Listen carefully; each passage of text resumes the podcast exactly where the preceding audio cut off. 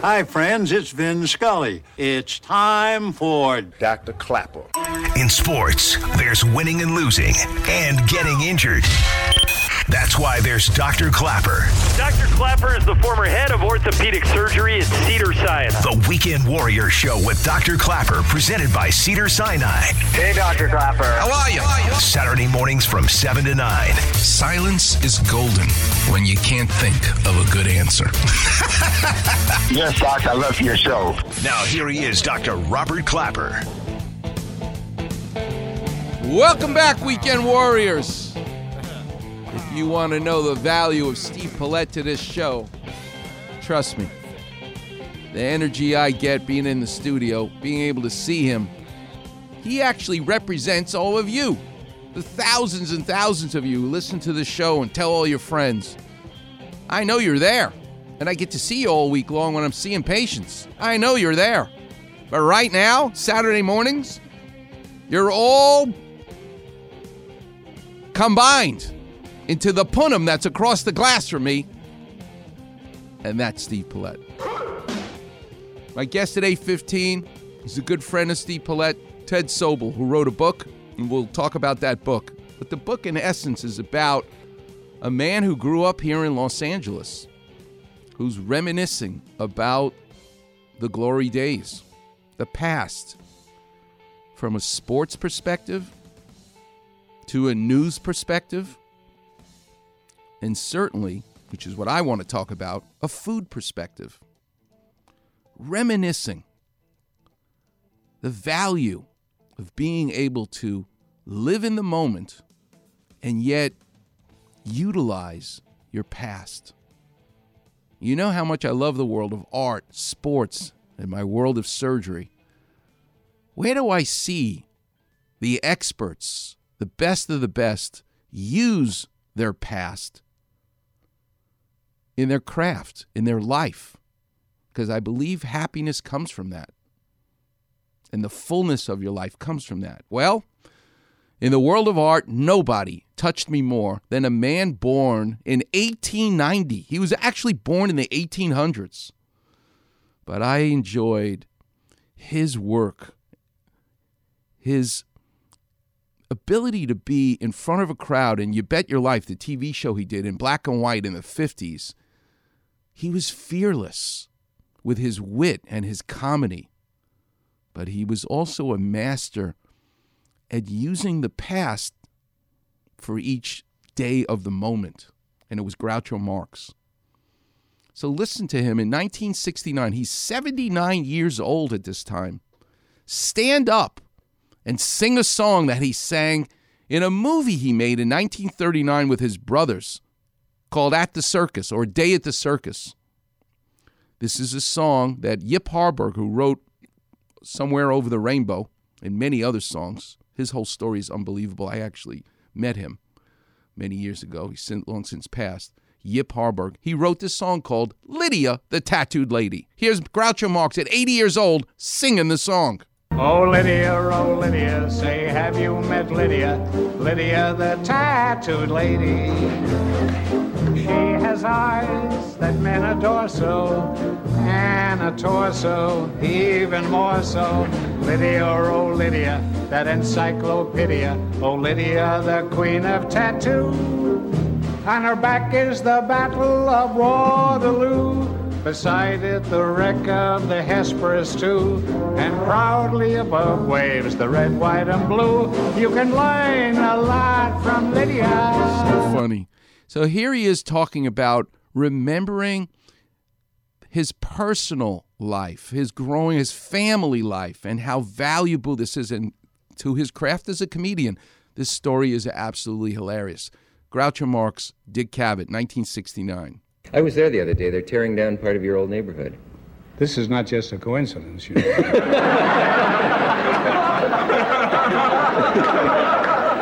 torn everything down. They've turned the school that I used to go to. That was at 96th Street and Lexington Avenue, PS 86.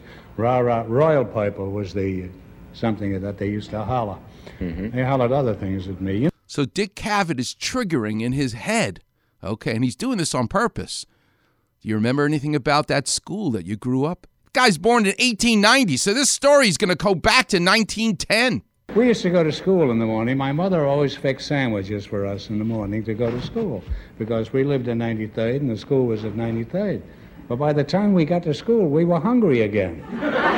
so we always ate our lunch and then we went home and had lunch again in 93rd. My mother was always so astonished. She said, I prepared lunch for you. Why don't you eat it? She says, We ate that on the way to school. this is why I didn't get an education. He got an education at the School of Hard Knocks. But listen to a memory he gives to a reminiscence that he gives to Dick about his work life.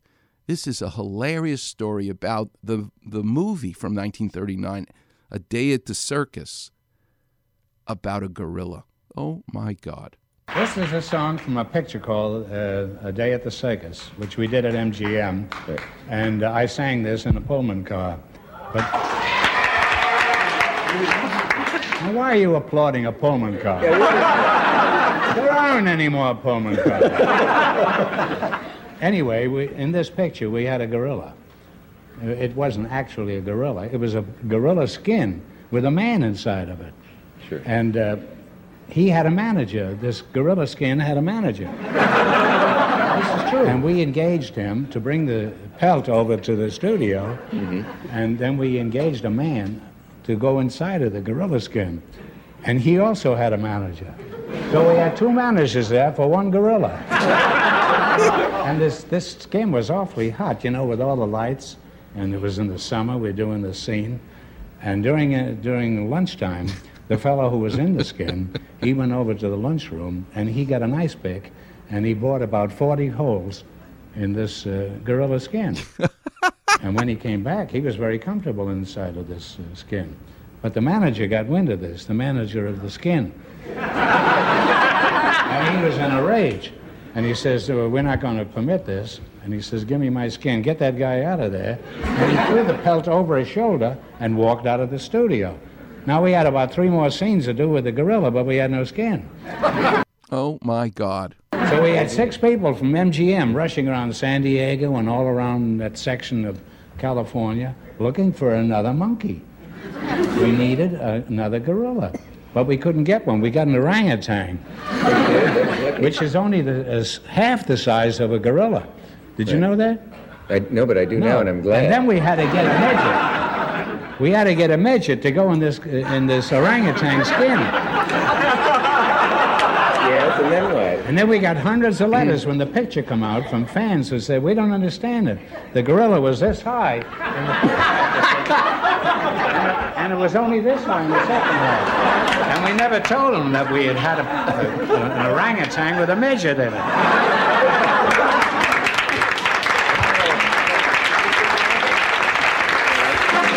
Groucho Marx, the ability to reminisce in the world of art. Nobody did it better. Used it in his craft. So comfortable with his past, and he could use it to live a better day in the present. That's what today's topic is all about. What about in sports? Well, my favorite was Keith Jackson. Keith Jackson, who passed away three years ago, was truly the granddaddy of them all in terms of college football. But it was because of his love of the past and could see the pageantry. He called the University of Michigan Stadium. Over a 100,000 people can be in that stadium to watch football on Saturdays. He called it the Big House. And he called the Rose Bowl, and he called so many play, uh, games at the Rose Bowl. He called it the granddaddy of them all and his famous line, Whoa Nelly, and so many others, he always would pay tribute to his growing up in Georgia, in rural Georgia.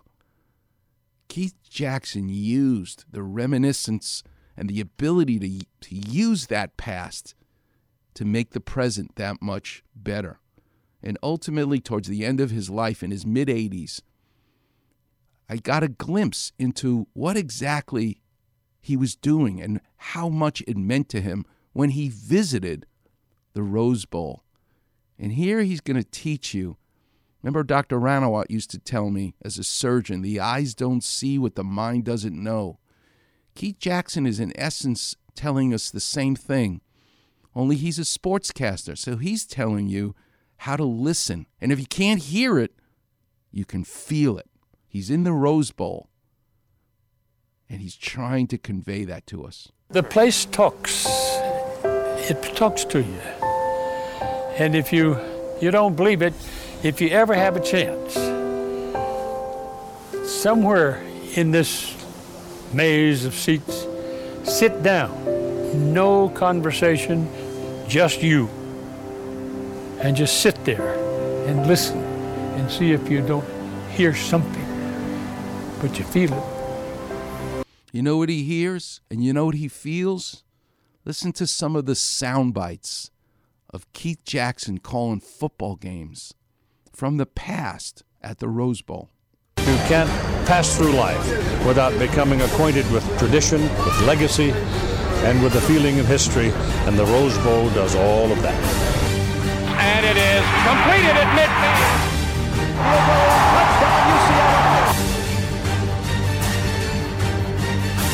They're going for two. Hayden throws, and he has it.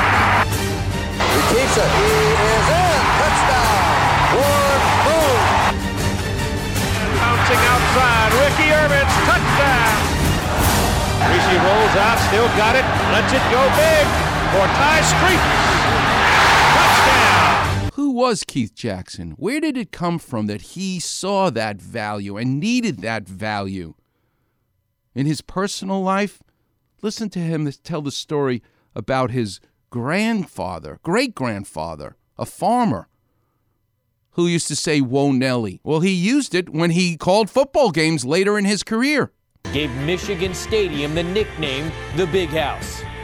For more than five decades, as the autumn leaves changed, Jackson's folksy delivery remained the same. And when the Wolves come onto the field, you'll hear a roar that'll knock pine cones out of trees 50 miles away. Going, going, touchdown!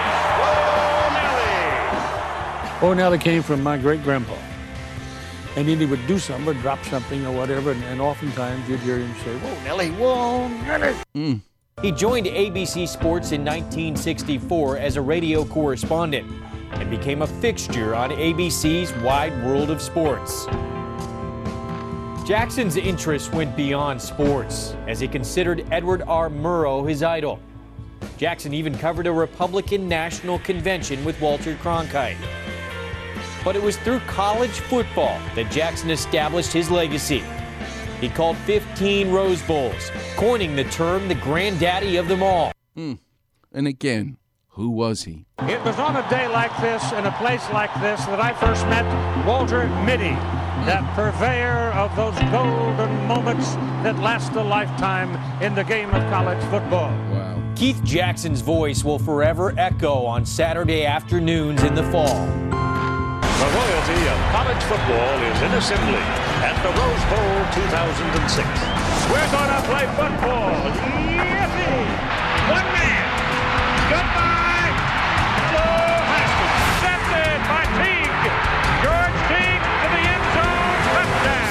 Jackson covered a host of events in his Hall of Fame career, including the Olympics, the NFL, and Major League Baseball. But he became synonymous with college football. Born in rural Georgia, Jackson joined the Marines at age 16. While enrolled at Washington State, he began his broadcasting career by calling a 1952 game between the Cougars and Stanford. Listen to how Bob Griese, his partner in the booth, talks about kind of how he used the reminiscing skill that he had to make for a better game. He loves the time right before the ball game, the hour before the game when the bands are coming in and the stands are filling with four generations of fans, as he likes to say. He doesn't make the game ahead of time. He waits and reacts to the game. Still going, still going. And the last time Brian Griese ran that far, his dad was chasing him with a stick. That's just so beautiful. And finally, listen to college football coach Hayden Fry just talking about how much this skill of Keith Jackson's meant to everybody. You have matched the preamble leading to this one because of the great turnaround, as it is called the Cinderella story. Well, we've had all the romance. Now let's find out if she can dance. He's my hero. He's uh, he stands for all of the good things uh, associated with college football. The MVP in today's ball game. You want to know who it is? I'm standing alongside his proud daddy. You want to cry? You go ahead. I'll hold you. Hmm. Miss Keith Jackson. But you can learn a lot from him. Learn a lot from Groucho Marx. The value, the power in your life of reminiscing. Coming up next is an expert we're going to talk to who knows everything about the whole concept and the value and power of using the past. The great Ted Sobel. Coming up next on the Weekend Warriors Show here on 710 ESPN.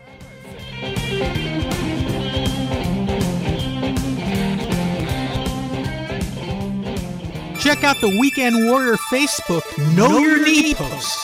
One of the most complicated areas of the body ACL, PCL, MCL, patella subluxation. Really? Dr. Klapper translates the language of your knee Dr. Klapper. on the Weekend Warrior Facebook page. Whoa. Simply type in Weekend Warrior in the search bar and click on Doc's picture. Wow! Your knee feels better already. Damn right. Like, follow, and feel better. Hello there. With the Weekend Warrior Facebook page. Sedano, you know there's no better way to start your Saturday than when my guy, Dr. Klapper, and the Weekend Warrior Show, 7 to 9 a.m. Saturday mornings. What's going on, LA? This is Kobe Bryant. I'm going there soon, you know. Is that so? Where are you going? Uruguay. Start your weekend off right, listening to the Weekend Warrior Show with Dr. Klapper. Well, you go Uruguay and I'll go mine. Every Saturday morning from 7 to 9 a.m. on ESPN, 710, home of your Los Angeles Lakers. Goodbye, Joe. You gotta go. Gotta go for the hero down the bayou. Why are we playing this song, Steve Paulette? Jambalaya. well, jambalaya. Welcome back, Weekend Warriors. You're listening to Jambalaya. I have no idea why. But we're joined now by a man who may know the reason why. the great Ted Sobel. Ted, thanks so much for joining us this morning. Appreciate it. Man, I appreciate you, Dr. Klapper. I've enjoyed your shows for many years, and I have no idea why Steve's playing jambalaya either. Listen, Michael, uh, jambalaya. Michelangelo is dead 500 years. I can't talk to him, but I can talk to you. So I want to ask you this great book that you put together about Los Angeles called Touching Greatness. I want to play a soundbite, and I just want you to listen to it and teach us what it is that Keith Jackson is talking about. Because okay. of all people, I I think you are great at unlocking the secret power and value of reminiscing. So let's let's listen to Keith Jackson walk. He's in his mid 80s, walking into the Rose Bowl in Pasadena, the site of so many games he called. The place talks. It talks to you. And if you you don't believe it, if you ever have a chance, somewhere in this maze of seats, sit down. No conversation, just you and just sit there and listen and see if you don't hear something, but you feel it. Right? You hear it. You may not even hear it. He hears it, but you can feel it. So when you go to the apple pan and you go to some of these places you talk about in your book, right? You could feel it. What is it, Ted Sobel, that you feel that you can teach us that we should feel? Well, I think one of the things, Doctor, that a lot of people don't think about literally is being sentimental. And it's okay to be that because when you're sentimental, you appreciate things more from your childhood. And I bring back a lot of those things in my book, Touching Greatness. But when it comes from a food standpoint, there, a lot of the classic places from the 60s and 70s, they're long gone. but I can still taste them today, and I am not exaggerating. And I love going back and discussing those kinds of things. One of the great uh, things about the apple pan is it brings back those days because that little shack that they have there, that little house on Pico, looks like something from the 60s, and it doesn't belong there anymore, but it still is. And uh, that's what makes it special. Yeah, for sure. All right. So I've always wanted to ask someone like you this question because I really don't know the answer. But the restaurant that you talk about in your book called Ships, and they had Yeah. three locations. And I remember going to the one in, uh, which is now the Armand Hammer Museum, but it used to be there uh, in Westwood. And then there was one by La Cienega and Olympic. What was amazing about this place, this diner, was at the counter was a toaster, as if the waitress could not toast the toast for you. What was it that was so special, other than the fact that all these years later, I'm still talking about a fakakta toaster that's on top of the counter? but what is it about a toaster at a diner that was so special? You know, it wasn't just the toaster, Doc. When you walked into ships, and I used to go into the one more often in Culver City because that's where I grew up, and I have a chapter in the book about that. Mm-hmm. In this spe- specific place, ships, because they had a toaster, and you know the average person doesn't know how to toast well, so they're usually overdoing it. It looks more like a hockey puck when it comes out, and and then it gets to the point where everything if you have the scent of fresh burnt toast throughout the place. Hmm. And that's what Ships was about. You went there to smell the burnt toast, besides the fact that they had the best chicken pot pie in town and their mashed potatoes were unbelievable. You know, I remember reading an article about in the New Yorker about why there are so many different mustards, but actually, there's only one ketchup. Yeah, other people, Hunts makes ketchup, other people make ketchup, but we only want Heinz. And the article was, why do we want Heinz? We want Heinz because from the moment we're little kids, with all the sugar and all the other stuff and how it hits the different spots on your tongue sweet, savory, salty, sour. Our tongue is like a map. And they put in the ingredients in Heinz ketchup so that it hits each of those p- spots on your tongue and you become addicted to it. But it also is something we always love. Why there can only be one ketchup for us is because as a little kid, when you're given the bottle of ketchup, you get to actually take control over your food. That you can add a little bit, a lot. It's something where you can actually not only accept the meal, but you can start to control it. And that triggers something in our brain. And I wonder the fact that there's a toaster on the counter allows you to feel like you're not just coming here to have a meal put in front of your face, you're going to help make the meal. And I think it must have touched people in that way because I really don't need them to have me do the toasting. But obviously, it worked. What are Yeah, some of the there's other places, Ted, that really? Well, let's go through a few. Kelbo's, Tail of the Pup, Chatham Grill, Wil Wright's. Pick one. Well, you know what? We got to talk about Wil Wright's because when I used to go to Wil Wright's as a little kid, my father would take us to the one in Beverly Hills uh, on Beverly, and uh, it was just so good. I mean, you could almost smell the fat in the ice cream driving up to it. It was unbelievable. And I have a story about Wil Wright's in the book. Tell me. And a picture of Marilyn Monroe eating the best hot fudge sundae in the history of the universe. Okay, Oh. and that, that I got the rights to use this picture in the book.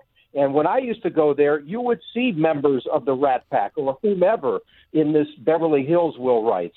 But it was like almost a day later, you could still feel the fat content from the ice cream on your tongue. It was so heavy. I don't know how these people live to be 30 who work there and just, to, just to eat it, but it was the absolute best. And I've never tasted anything like it since. Although I do have a sort of a favorite one. It's not in L.A. It's in Santa Barbara called McConnell's ice cream, and Oh, I think yeah. that's pretty special too. I agree with you. Even, it's very, very. I Special. agree. But you know, when you mention hot fudge sundae, what comes to mind is it's probably the greatest thing you can ever eat. Why? because it appeals to the perfect paradox. It's the perfect contrast. You have ice cold ice cream that has to come out of the freezer. And what do you put on top of it? You put boiling hot chocolate. All right. So you have this amazing, you're living in both worlds. And in addition, it's usually hot black chocolate on white vanilla ice cream. So between the the temperature and the way it looks, you just your brain can't handle these opposites and it tastes so much good for so much better for that reason. Oh my god. Yeah. All right, That's take us When I grew up, in, Yeah. I was going to say, Doc, when I grew up, Foster's Freeze, the original, there's still some around, Mm-hmm. uh, but it's not in the same form. As a little kid, they used to give us the cones and dip them into the chocolate. Those are the first place that I knew of that did that. Uh. And you just waited it for to, to melt as you're eating it all over your shirt and your pants, and you didn't even care. So my favorite place, and the ice cream is homemade, and they will dip it for you. And I don't want to tell them a secret because if they charge three times what they charge, I would pay for it anyway. But at the Don't farmers market on Fairfax and Third, there's an ice Yeah. cream place in there called Bennett's, and they will dip your ice cream in the hot fudge, and it congeals on top, and you got to crack through that now hardened chocolate to get through the ice cream that's homemade. Let me tell you something. It's one of the greatest things you can have in Los Angeles is Bennett's ice cream beautiful. in uh in the farmers market. Incredible. All right, a beloved person in my life. He did the promo for the show. He's passed away, but he's still with me. It's just and with all of us is Kobe Bryant. Kobe Bryant meant a lot to you. Tell us why Kobe Bryant was so special to all of us. And through your interactions with him, what was it that made us all just fall in love with him? Well, I think it was his passion as much as anything. And it's also what put him on the negative side for a lot of people because remember early on, it was either you were a Shaq guy or a Kobe guy. So it, uh, I covered Kobe from day one, the day he walked in and had his news conference with Jerry West. And his first year, when uh, the people always remember the famous air ball game, the last game of his rookie season, he was in Utah and he threw four air balls late in the game, and the Lakers were eliminated from the postseason. They're, everybody's wondering who is this kid? He can't even hit the rim. And so, although we knew that he had a lot of talent, he didn't play too many minutes in his rookie season. So Kobe was passionate to the point where he would drive you crazy. And that wasn't just his players, it was also the media. He would look at you like you can't you can't ask me a question like that. Hmm. And it's like, well, Kobe, we got a job to do and and I joke in the book that nobody cussed me out more than Kobe Bryant, and I and I'm looking forward to in my next life to get cussed out by him again. But it was something that uh, nobody else had. He was so much into I've got to do whatever it takes to win, and that's what Kobe was all about. And that first season, um, when I was there, I was I was in Utah by accident. I was there for I was a minor league hockey announcer in Long Beach Ice Dogs here in LA for the International Hockey League. We had a playoff game in Salt Lake City, and that just happened to be that night on an off night. I got a credential from the Lakers to cover it for my old station KFWB, and uh, that's the night that Kobe did it. And I used to joke with him after that, "Hey, Kobe, you know, remember those four air balls?" Of which, of course, he remembered forever. Uh, well, I, that won me a Golden Mike Award because of the report that I did from that game just on the post game. So uh, I said your negative turned into be my positive, so we had to take something out of it. But Kobe was unbelievable. When you used to talk to him in the locker room, it was almost like every single night was Game Seven of the NBA Finals, and there's nobody else like him that I've ever dealt with. You know, to, we are now witnessing greatness in LeBron James uh, coming to Los Angeles and really filling the shoes of other great Lakers. But if they really all tell the truth, it all goes back to one guy, and that's Elgin Baylor. Tell us Yeah. the story about how you met Elgin Baylor. Well, it's my favorite story in the world because when I went to high school, I grew up in Culver City, and I have a chapter in my book about that. But when I left Culver City to go to Fairfax High School here in LA, uh, I was playing on the C basketball team, and somebody said, "Hey, you moved into the area where Elgin Baylor lives."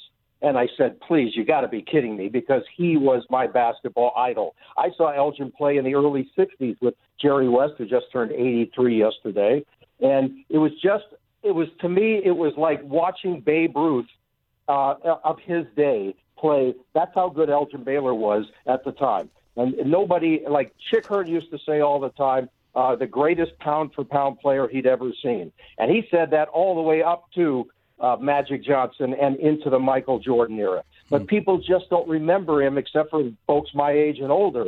And I was in the, above Doheny and Sunset Boulevard where my parents moved to, and I had to hitchhike because I didn't drive yet. And I would hitchhike every single day up the hill and back down the hill, and it was a, a grueling walk. So I had to do something.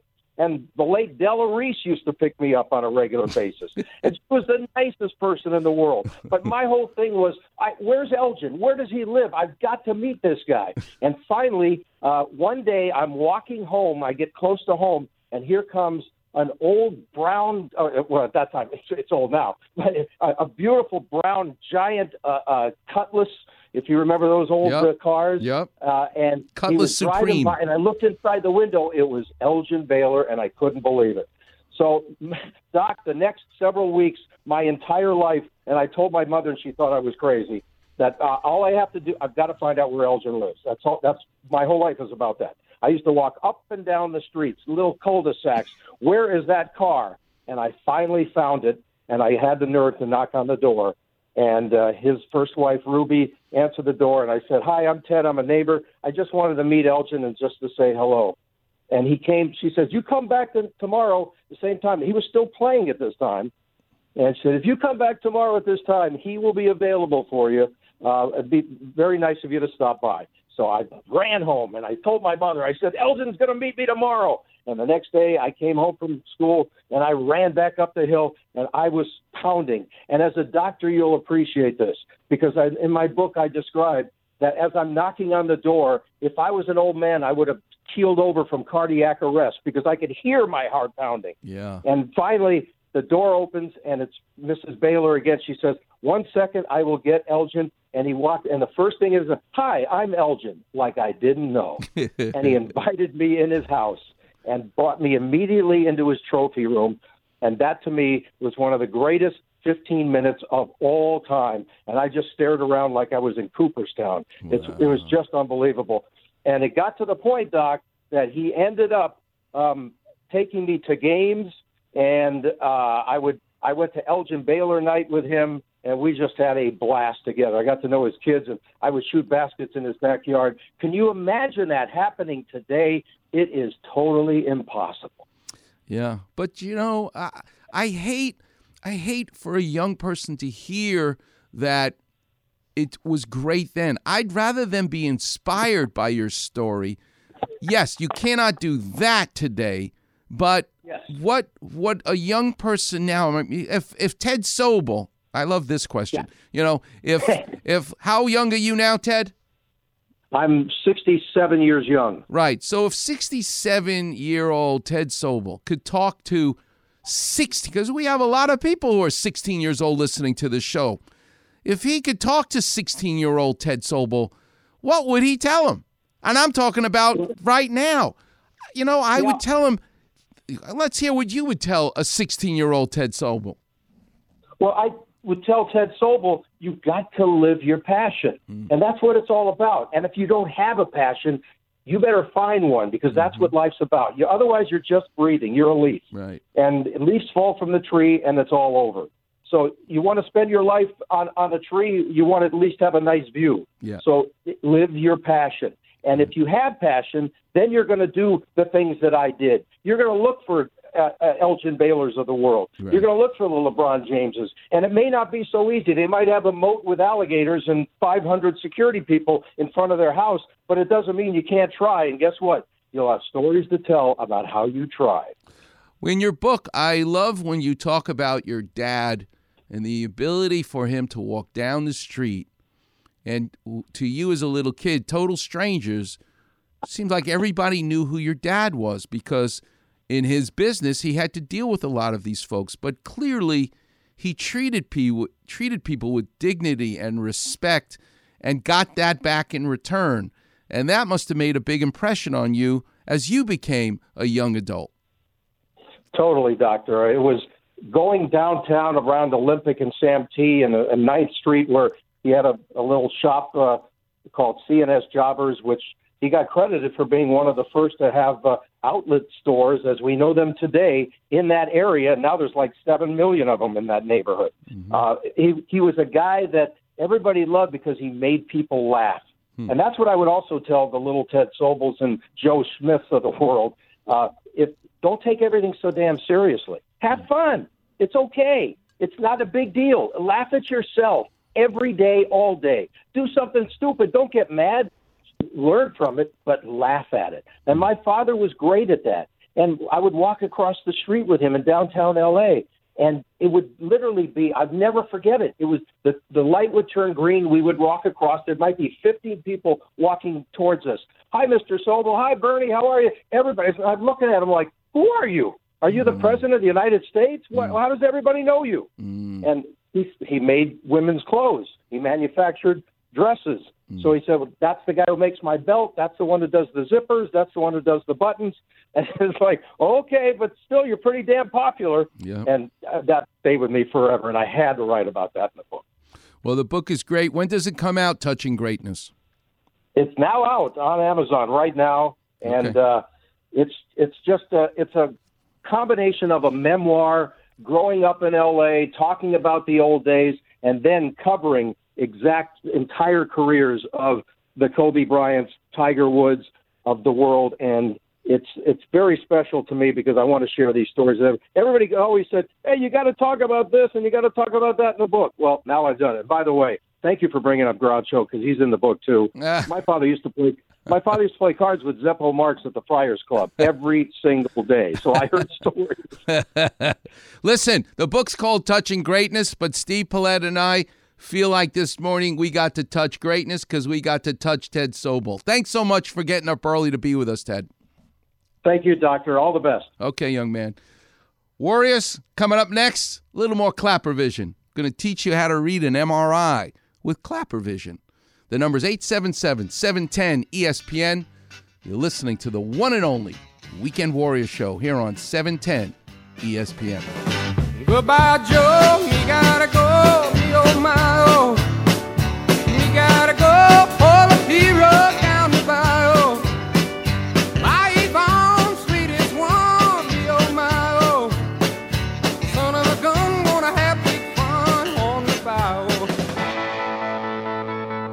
Miss an interview or Doc's weekly story? Check it out on the Weekend Warrior Facebook page. Also, Doc's advice to callers on their aches and pains. Just type Weekend Warrior in the Facebook search bar and you'll see Doc's picture in the listings. And thanks for checking out the Weekend Warrior Facebook page. What's the best medicine? Besides chicken soup, vitamin C, green tea, prunes, uh, yeah. shot whiskey. Not around here. What's the best medicine? I cannot wait. We call it clafter. Why does the doctor need that little office for anyway? You know, his books, little stupid aquarium there. I guess he doesn't want people to see him looking stuff up. What the hell was that?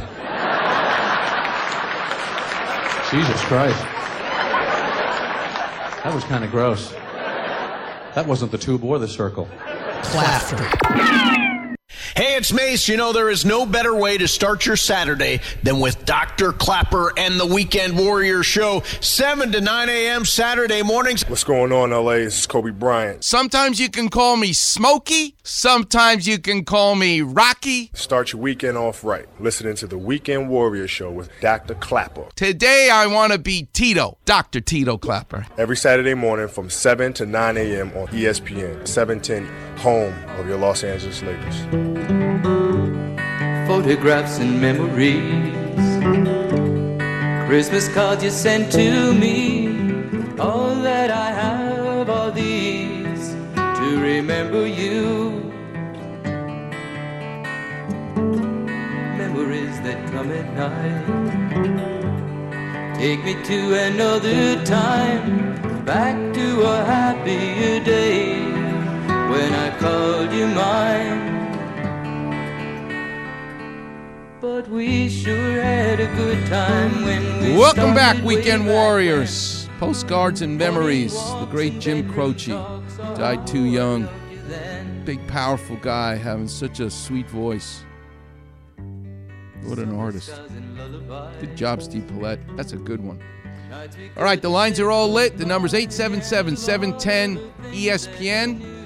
Let's go to Steve in Studio City. You're on with Dr. Klapper. How can I help?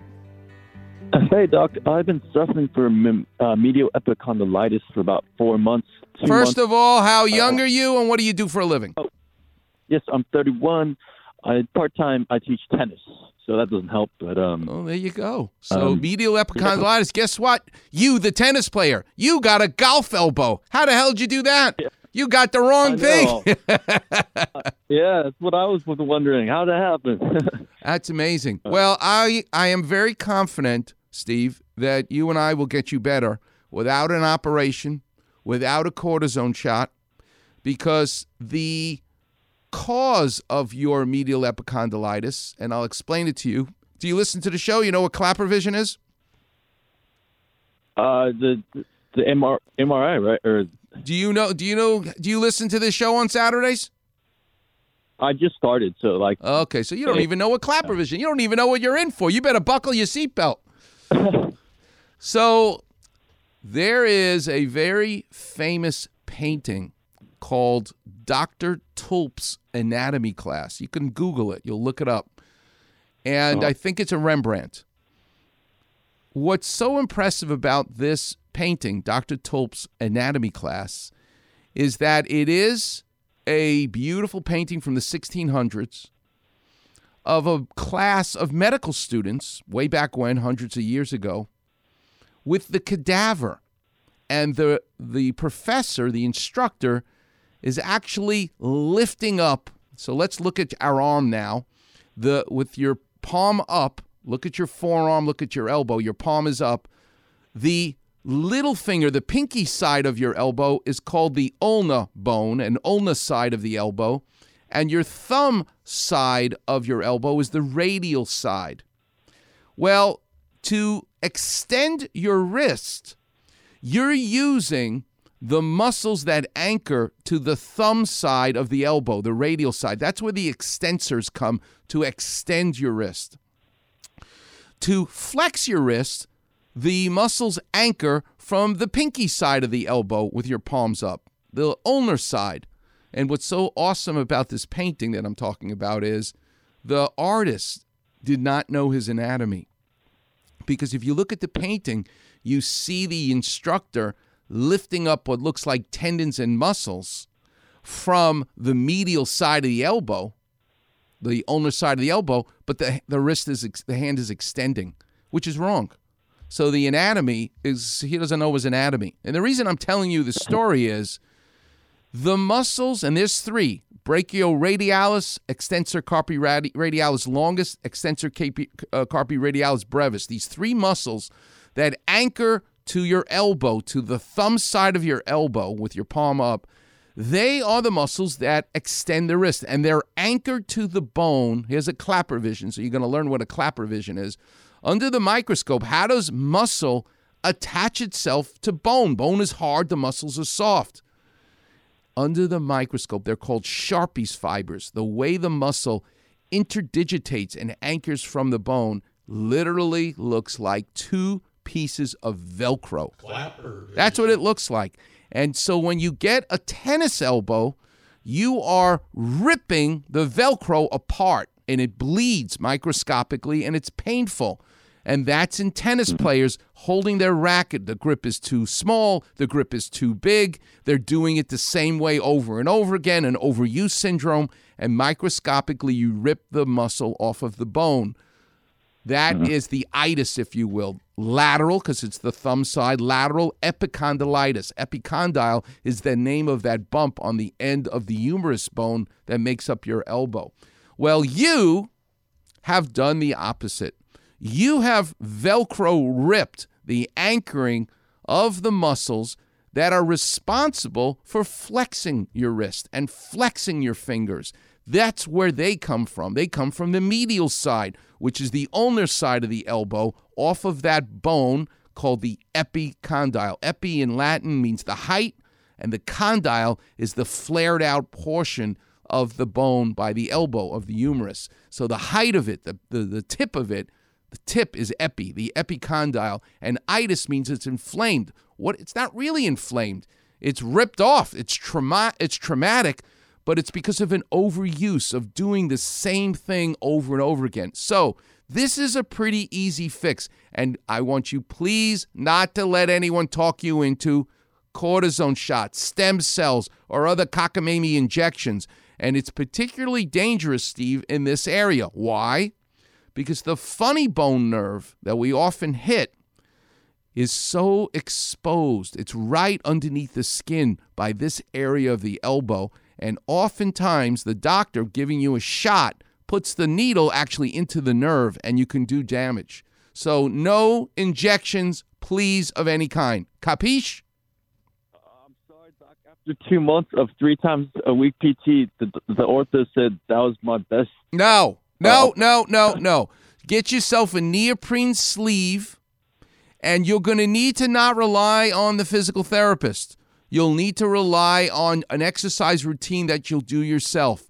But if this persists in being that painful, and it is three months, six months, then I'm going to want you to see someone who's a doctor who really specializes in this area. And there's someone at Cedars. Do you have a pencil? I'm going to give you his name.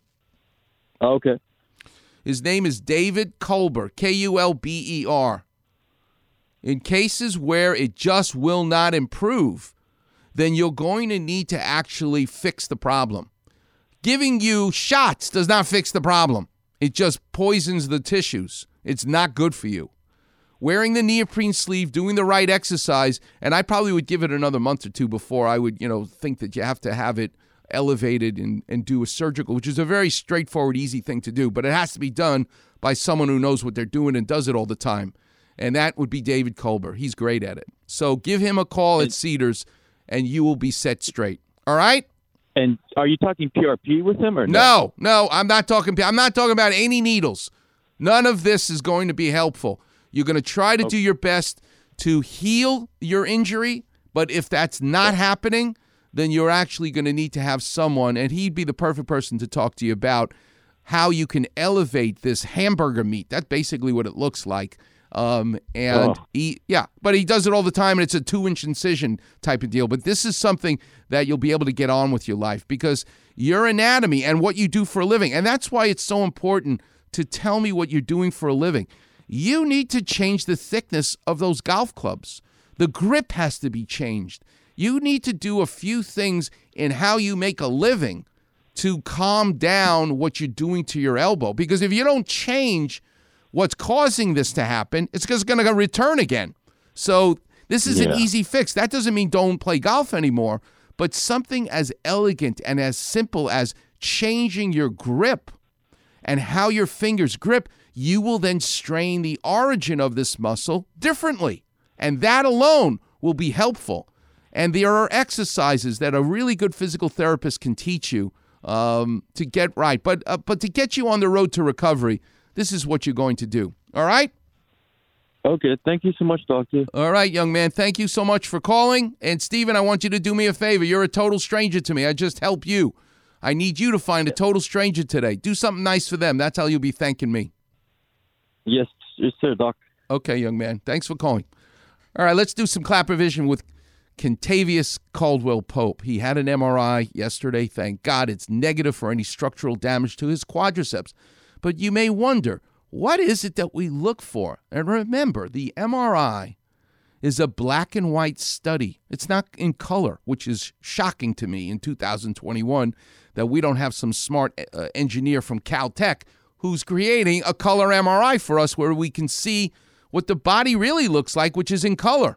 When I go to surgery and I take a scalpel and go through your skin to fix your shoulder, your hip, your knee, whatever I'm operating on, you're in color. The fat is yellow, the blood vessels are red, the nerves are white, the tendon is red, burgundy. You're in color, not in black and white. But there you go. In 2000, we still deal with MRIs that are in black and white. And the, my best Klapper vision is water is liquid, ice is a solid, right? You have two opposites, like black and white, water and ice, liquid versus solid. But trust me, living in New York, I know this. There is something called slush. That's right, like Italian ices, which are delicious. I think Village Pizza is selling Italian ices, to be honest with you.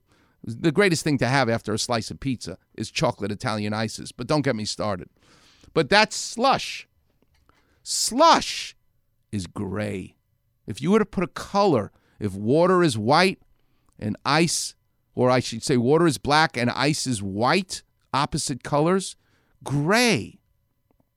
The color gray is slush. And that's what we look for on an MRI for both the warrior, like KCP, who's a Laker, not a warrior, but he's a warrior in terms of life. And we're weekend warriors. We're not professional athletes, but we use the same technology. And the radiologist and the orthopedic surgeon learns how to look at slush. We learn to look for the gray on the MRI because gray means a tear. And not having that is why I expect to see KCP lead the way tomorrow as we beat those Phoenix Suns yet again. Until next Saturday, I'll see you on the radio. nel cielo infinito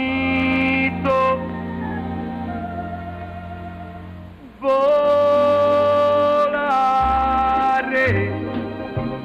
oh cantare oh Weekend Warriors on Facebook. Didn't you get the memo? Quickly hear Klapper's crazy kitchen stories. Easily find different callers' aches and pain issues. Right, I get it. Search Weekend Warrior in the search bar and click on Doc's picture. Who are you again? Voila! Like, follow, and enjoy the Weekend Warrior Facebook page.